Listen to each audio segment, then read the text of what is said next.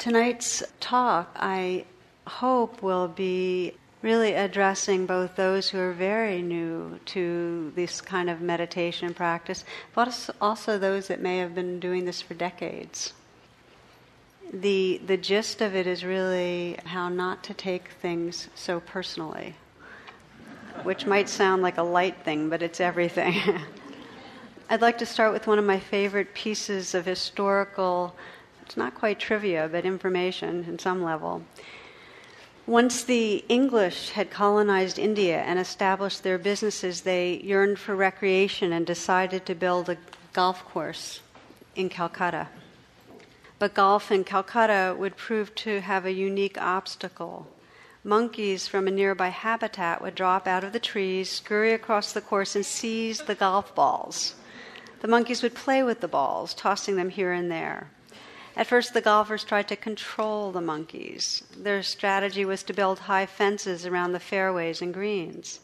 This approach, which seemed initially to hold much promise, was abandoned when the golfers discovered that a fence is no challenge to an ambitious monkey. Next, the golfers tried luring the monkeys away from the course. But the monkeys found nothing as amusing as watching humans go wild whenever their little white balls were disturbed. In desperation, the British began trapping and relocating the monkeys, but for every monkey they carted off, another would appear. Finally, the golfers gave in to reality and established a rather novel ground rule for that particular course. Golfers in Calcutta were obliged to play the ball wherever the monkey dropped it.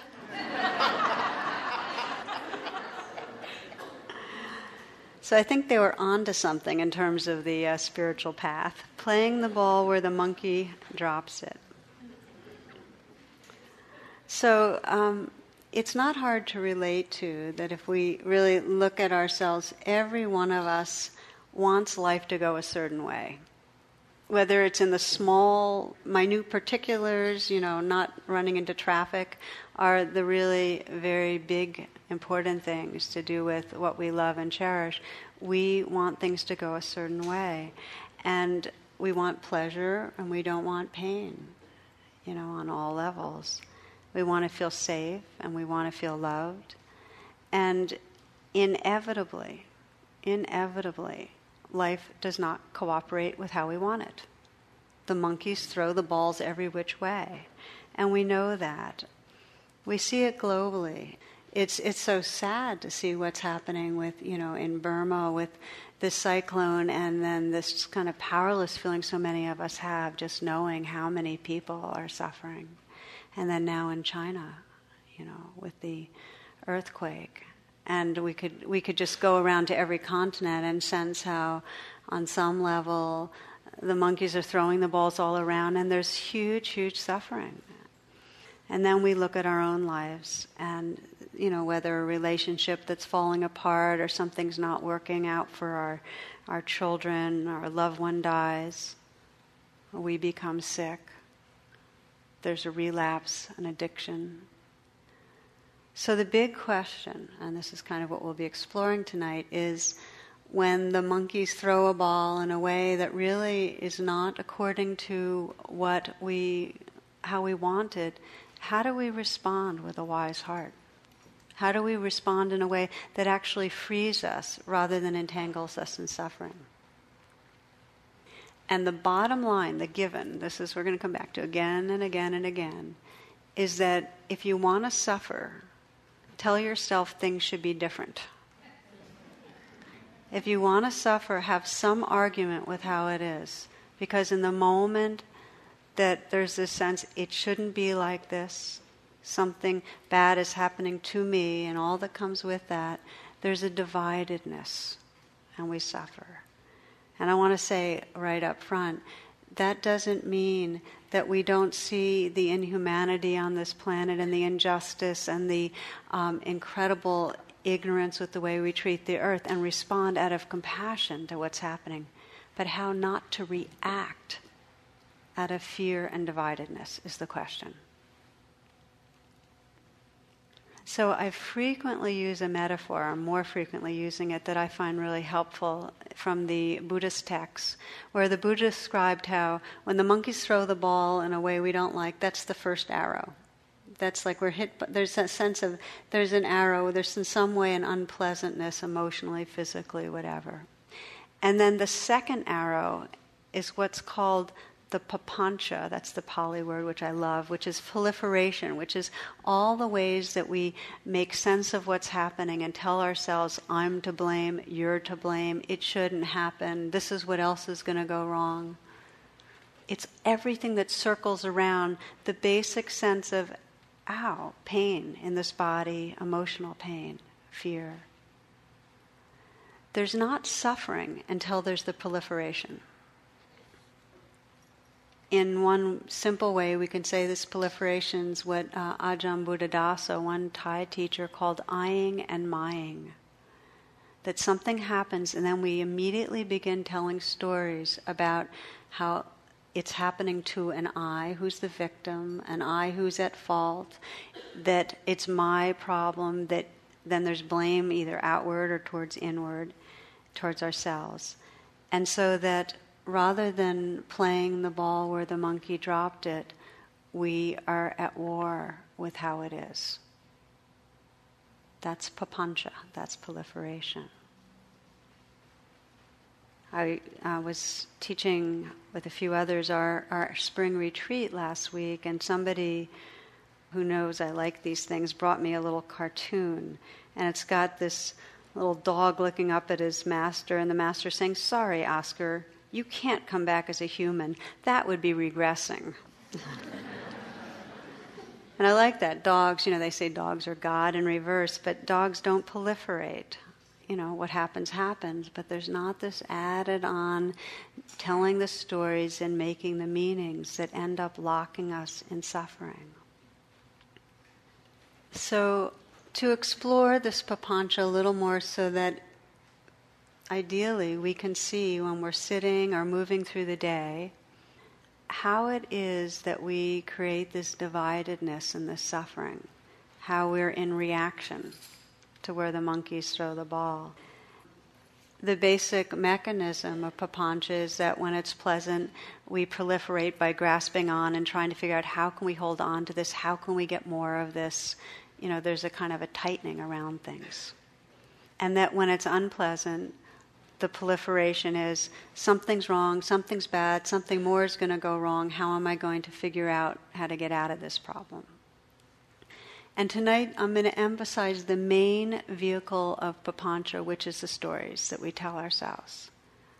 Because as you notice, the main training here when we're meditating is how to notice when we've gone off in the trance of thinking because if you can get the knack of realizing, oh, telling stories, judging, planning, worrying, if you can get the knack of noticing that and saying, okay, just come back for this moment, you're beginning to open the gate to freedom. To be able to step out of the stories. And the converse is if you can't wake up out of the stories, there's no way to really have any freedom when the monkeys throw the ball in the way you don't like it. So, our whole sense of self is maintained by this inner dialogue. We are constantly talking to ourselves about how the world is and who we are and how others are going to relate to us and what we need to do to be okay. And as, as many of you know, if you really, really get honest a lot of what we do when we're with each other is to present a self that will then be approved of. And we're constantly telling ourselves stories about how we need to be to get that approval. So we plan, we worry. One of the little one liners that I always loved is this Jewish mom sends her son a telegram and it says, Start worrying, details to follow, you know. and I really like that one. So, if there's any suffering going on, one of the first ways to be able to stop this proliferation is just to ask yourself, what am I believing right now? Just that question, just pausing and saying, what am I believing? I mean, I know for myself that when I am unhappy, when I am in some way down, and I really investigate, I find that in some way I have this notion that I'm falling short. It's almost, it's almost always there when I'm feeling bad. Now, I'm not talking about the grief that comes naturally with a sense of loss. I'm talking about the kind of knot of suffering that's got this proliferation to it, this kind of sense of restlessness and not okayness that we get entangled in. And when that's going on, underneath that, there's some core belief of failing, I'm failing.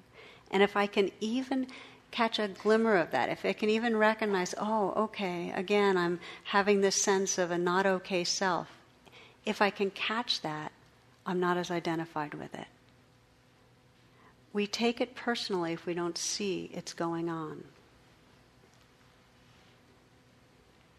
So when something's really difficult, when the monkeys drop a ball in a way that really threatens what we cherish, our own life or another person's lives, then the stories can become very charged and take over.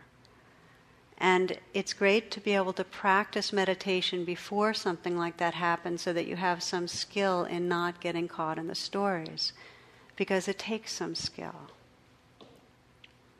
Our primary way of seeking security and of getting oriented and of feeling like we've got some ground under us is to try to make sense of things. So if you watch, you'll notice that a lot of moments are trying to figure out something. That there's, there's a sense of trying to work out a problem. One writer said that life is not a problem to be solved, but a mystery to be lived. And yet, because we're in this clutch of fear, we take what I call false refuge and we're constantly trying to figure out an answer to a problem. The assumption is there's a problem here. Something bad is happening to me or going to happen to me. So we get caught in that trying to figure out to get safe. And what happens is the more we obsess, the more the mind circles around the same fears, the more we have this biochemistry of fear. And actually, we bring on to ourselves more of what we're fearing because we're hurting our bodies, hurting ourselves emotionally, our behaviors end up being not the way we want them. We make ourselves miserable I sometimes describe our, our thinking mind as kind of this TV set that's out of control, going from channel to channel to channel.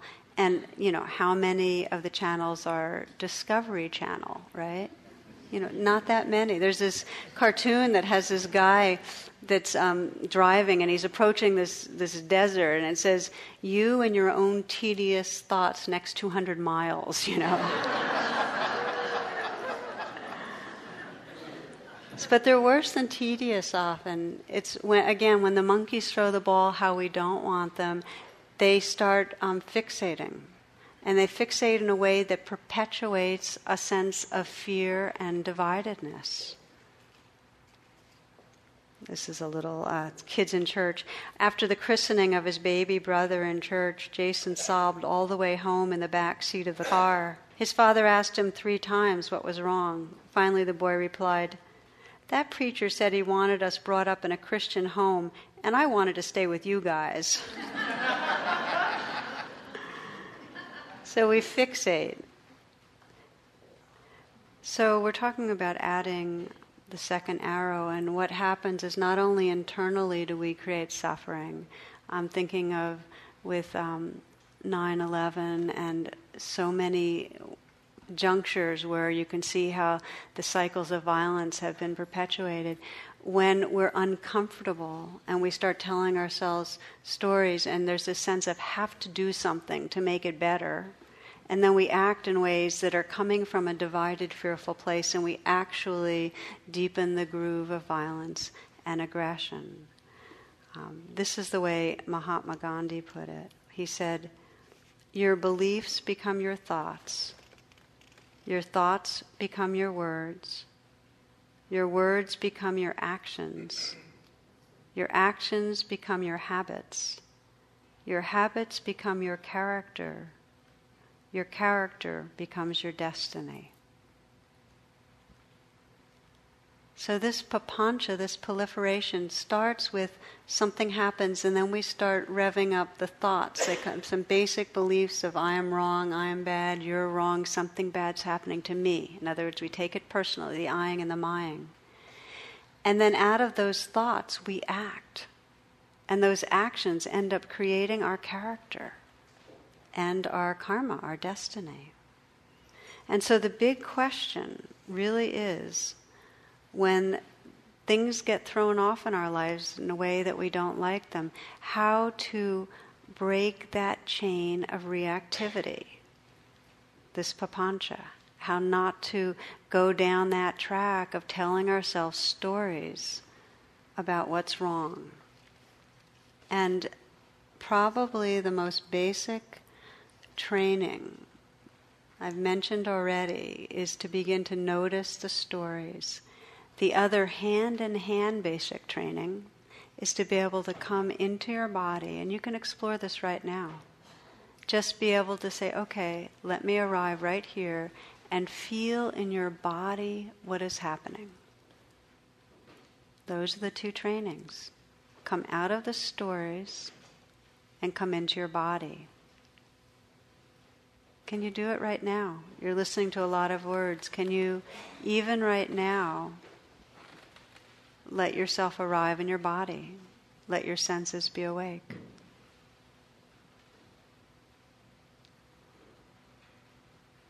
Can you sense the difference between any thought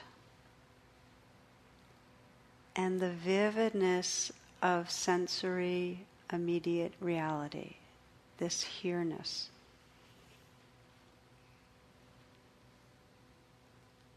The papancha happens because we take false refuge in our stories.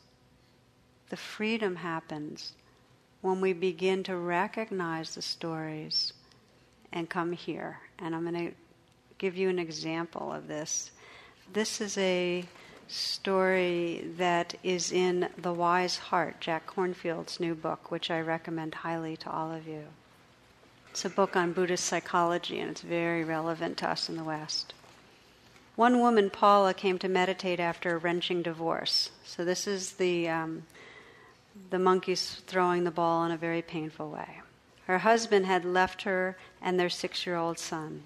Her grief was great, as was her fear and anger. She worked to become mindful of her feelings over many weeks. Beneath Paula's fears, a voice kept telling her a story about how unlovable she was and how she would always be left, abandoned. I inquired about how long she had sensed herself this way. Paula replied that this was the story of her life. When she was three years old, her own father had walked out and abandoned both Paula and her mother, and died several years later. Growing up, she felt that somehow his leaving was her fault. Paula believed that she was the problem, flawed and unlovable. So I'm going to just stop and just say a few things. So the setup is just like all of us, something happened, the monkeys threw the ball in a painful way, and we begin to sense that she's suffering, and what's fueling the suffering is the story she tells herself about I'm unlovable, anybody that gets to know me or is with me will eventually leave me. Okay? For weeks I listened to Paula exploring her divorce with all the attendant grief, anger, and fear.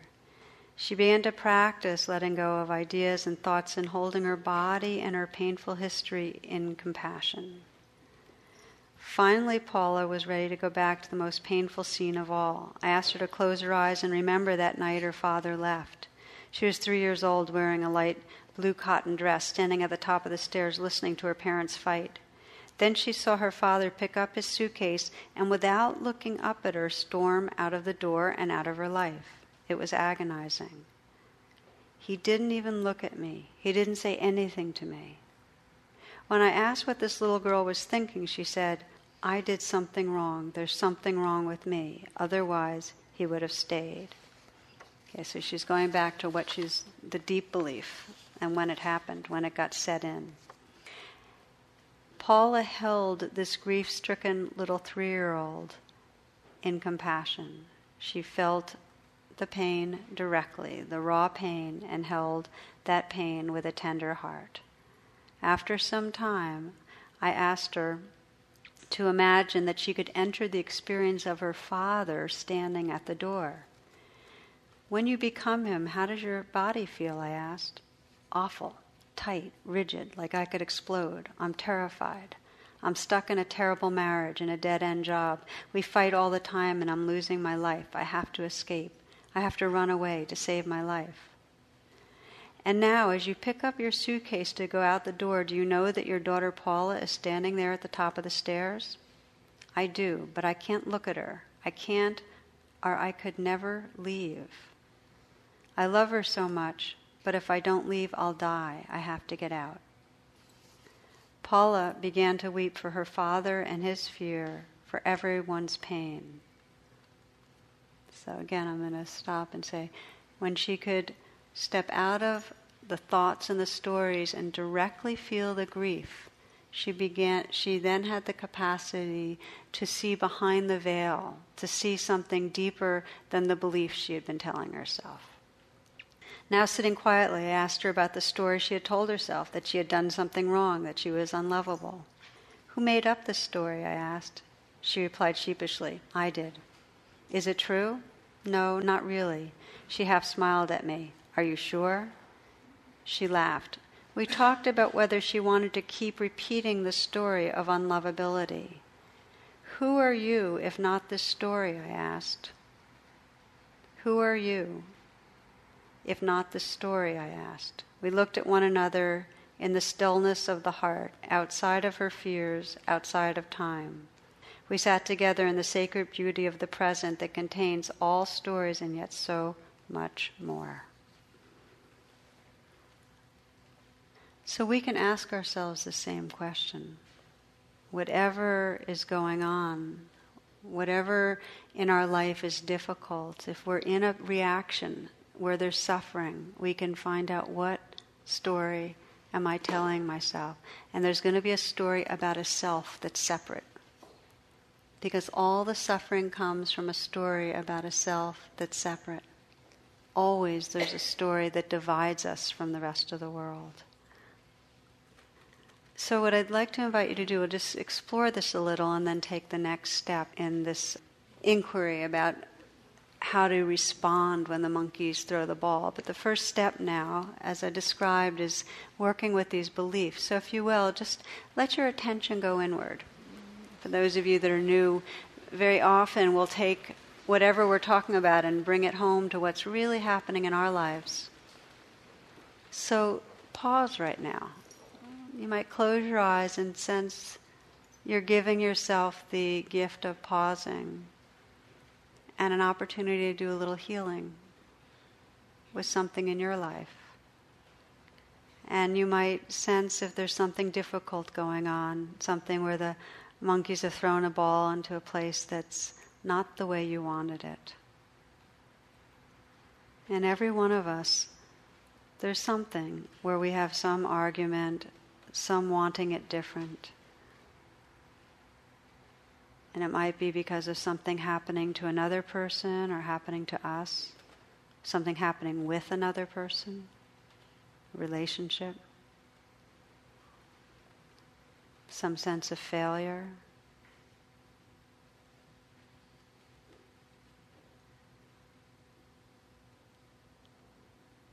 Some place where there's loss.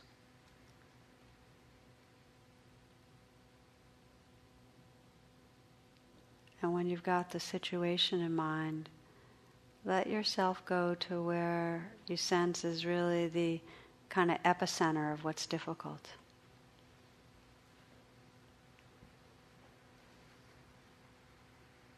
This is a situation where, in some way, it's not the way you wanted it.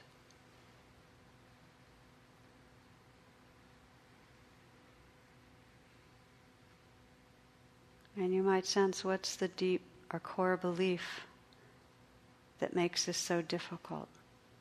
Is it that you're going to lose something you love? Is it that you're flawed, that you're failing, that you're unlovable? There's always, if there's suffering, some story about a self and what's going wrong or going to go wrong.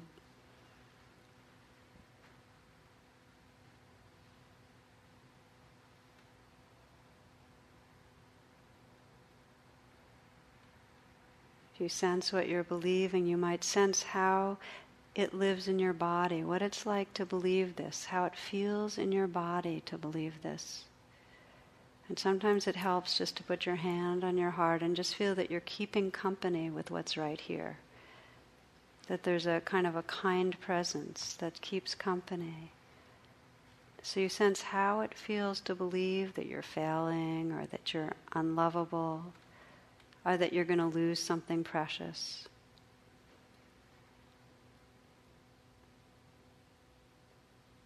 So that you acknowledge the belief but feel how it feels in your body and breathe with that. Offer kindness to that, just the way this woman offered compassion to that hurting younger place in her.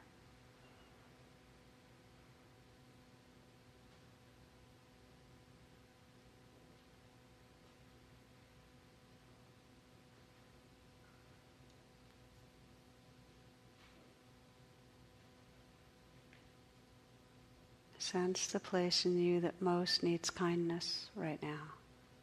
The scared place, the hurting place, the afraid place, the sad place.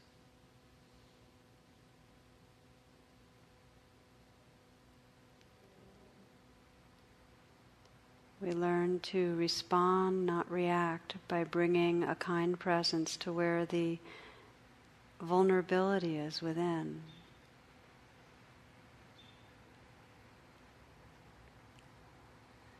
Just being that compassionate presence. And you might ask, what would happen if you didn't believe the story of something wrong? That something's wrong with you or these circumstances? If you just let what's happening be received in a compassionate heart, no proliferation.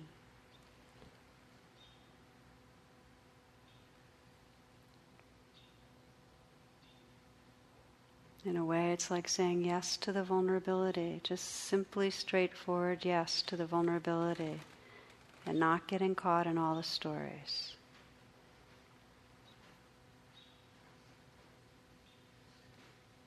So, this is something you can continue on your own. The basic steps are to, when you feel stuck, sense what you're believing and sense what's really vulnerable under there in your body. Offer kindness. The second arrow that I'm talking about most typically takes the shape of not only are things difficult, but it's my fault and I'm bad. And the Buddha described this as the fifth hindrance or challenge to all meditation and spiritual practice this sense of I'm not doing it right. Doubt. This was the main this was the, the main hindrance because when we think something's wrong with me, it's almost like there's no energy to continue practicing. We lose hope. So, some of you might remember um, this reading Spiritual Fitness, but for those of you that haven't heard it, I'll share it. It's so fun. If you can start the day without caffeine or pep pills, if you can be cheerful, ignoring aches and pains, if you can resist complaining and boring people with your troubles, if you can understand when loved ones are too busy to give you time, if you can overlook when people take things out on you when through no fault of yours something goes wrong, if you can take criticism and blame without resentment, if you can face the world without lies and deceit, if you can conquer tension without medical help, if you can relax without liquor, if you can sleep without the aid of drugs, then you are probably a dog.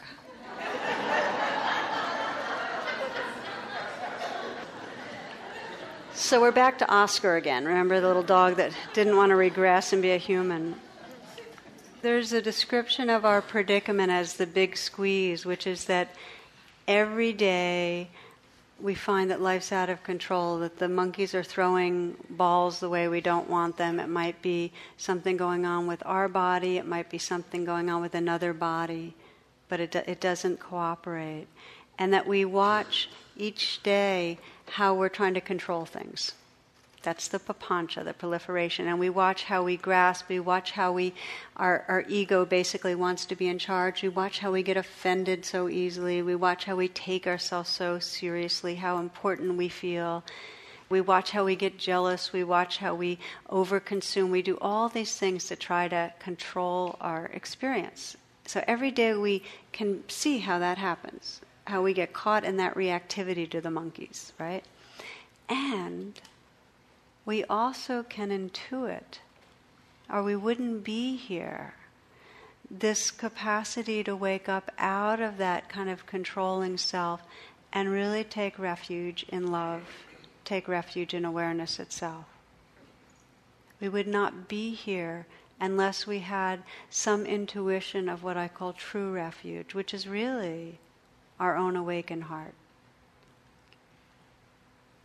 The answer to what do we do when the monkey throws the ball in a way we don't like it? Is to take refuge in loving presence, to take refuge in this awake, tender heart that's here. The training is to wake up out of the thoughts that keep telling us that we're not that loving presence, that we're a small, afflicted, oppressed self. It's the only hope if we believe the story, we stay stuck in this trance. And there's this sense that around the corner it's going to be too much for us. There's this sense that we're alone, we're separate, we're not okay. So the freedom that the Buddha really pointed to is the freedom to, instead of taking that false refuge and telling ourselves the stories and, try, and getting caught in the consuming and the fighting and the flighting, okay, the papancha, that we learn to take true refuge in presence. It's inevitable that the monkeys are going to throw the balls. That just that's the given. The option in spiritual life is that we respond instead of react. So there's a way in which we begin to learn to stay. I like the phrase a lot. Pema Chodron, a wonderful Tibetan teacher, coined it learn to stay. That when something happens and it's not what we like, instead of reacting, there's something in us that goes, oh, stay. Just pause. Don't run away. Be with this. Be with this. Don't go off into the story. Just stay. That's the beginning of true refuge. Staying. And what happens is that we stay and we begin to, instead of getting lost in the story, begin to feel a kind of tenderness. We begin to open to the realness that's here. And what happens when we stay, and let's say, I'm going to give you an example in the world. Let's say we hear about what's happened in Burma. And the, te- the tendencies to conduce the proliferation of how bad the government is and how awful it is, and this indignation and, it, and this anger. And that's, that's a real natural thing. But what if we say, stay? And what if we let the images, I don't know how many of you have watched any of this, but I saw some images that, you know, just broke broke me down on Sunday night. I think it was on 60 Minutes. Just a, I think maybe just one image of a, a little girl whose family was dead. And just the eyes, you know, just kind of gazing, and you just could just feel that smear of suffering that was just, you just felt it. So staying means not to go on and on with the story, but let yourself feel the suffering. Let your heart break. Let yourself grieve. It's like we run from the grief. We, we get caught in the fear and the worry and the planning and the anger and the blaming. We run from the pure vulnerability of loss. It hurts. we run. Learning to stay. It means that we step out of the stories and we open to what's here. In the Lakota Sioux tradition, a person who is grieving is considered most wakan. That means most holy. There's a sense that when someone is struck by the sudden lightening of loss, an openness to that which is beyond this world can occur. This state of holiness is respected. Grieving people's prayers are considered especially strong. It's proper to ask them for their help.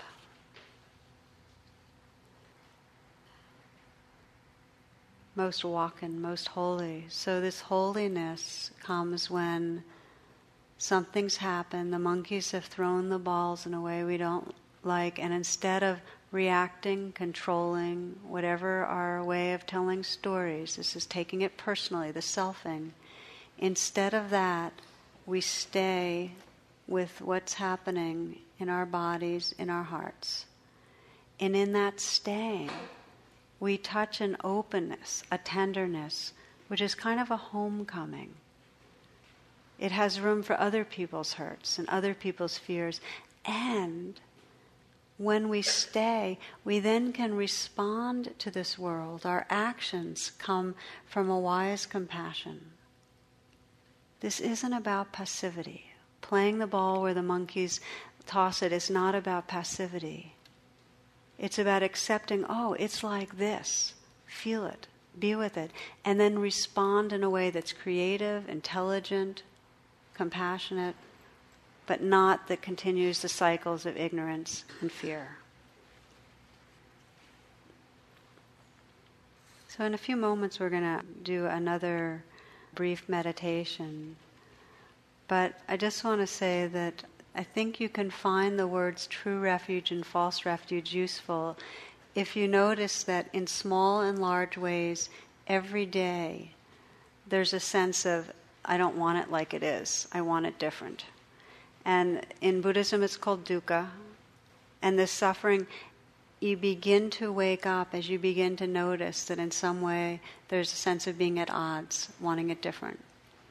The practice then becomes actually really simple. If you can notice you're wanting it different, you can begin to see the ways that you create the suffering and take false refuge. Notice what happens.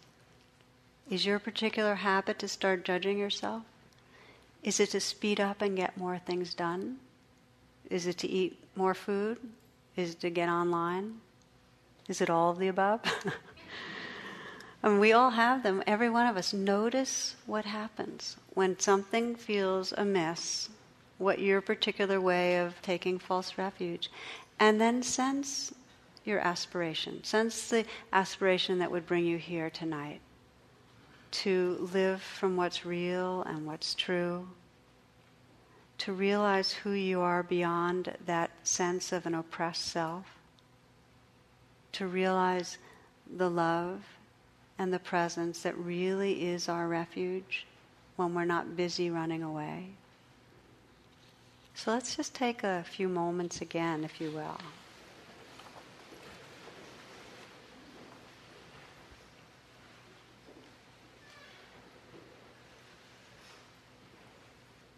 And in this pause, in this pause right now, give yourself permission to arrive in a very honest way to let go of any thoughts of the future. Let go of the past. Let go even of what's happening now. This is a surrendering presence, just fully opening to the changing flow.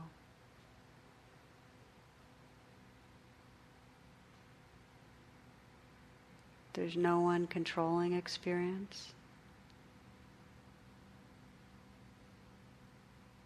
There's no one it's happening to. Just relaxing with this changing stream. sound. Relax with it.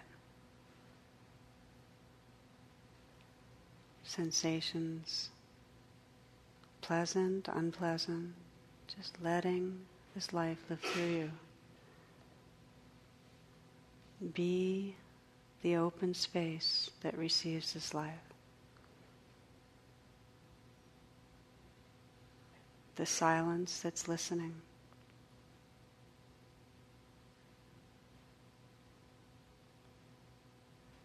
The empty heart that has room for living and dying.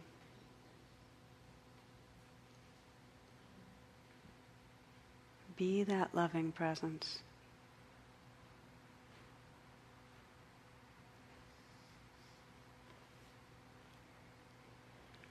Dorothy Hunt says, Do you think peace requires an end to war?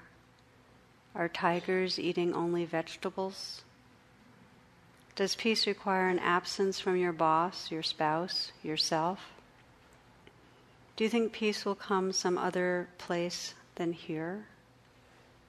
Some other time than now? In some other heart than yours? Peace is this moment without judgment. That is all. This moment in the heart space where everything that is is welcome. Peace is this moment without judgment. That is all. This moment in the heart space where everything that is is welcome. Peace is this moment without thinking that it should be some other way, that you should feel some other thing, that your life should unfold according to your plans. Peace is this moment without judgment. That is all. This moment in the heart space where everything that is is welcome.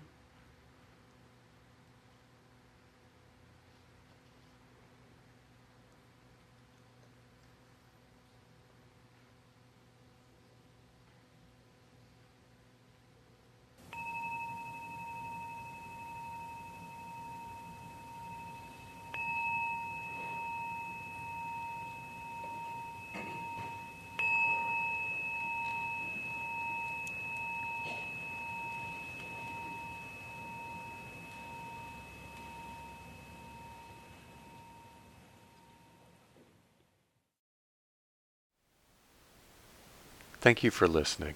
To learn how you can support the teachers and Dharma Seed, please visit dharmaseed.org slash donate.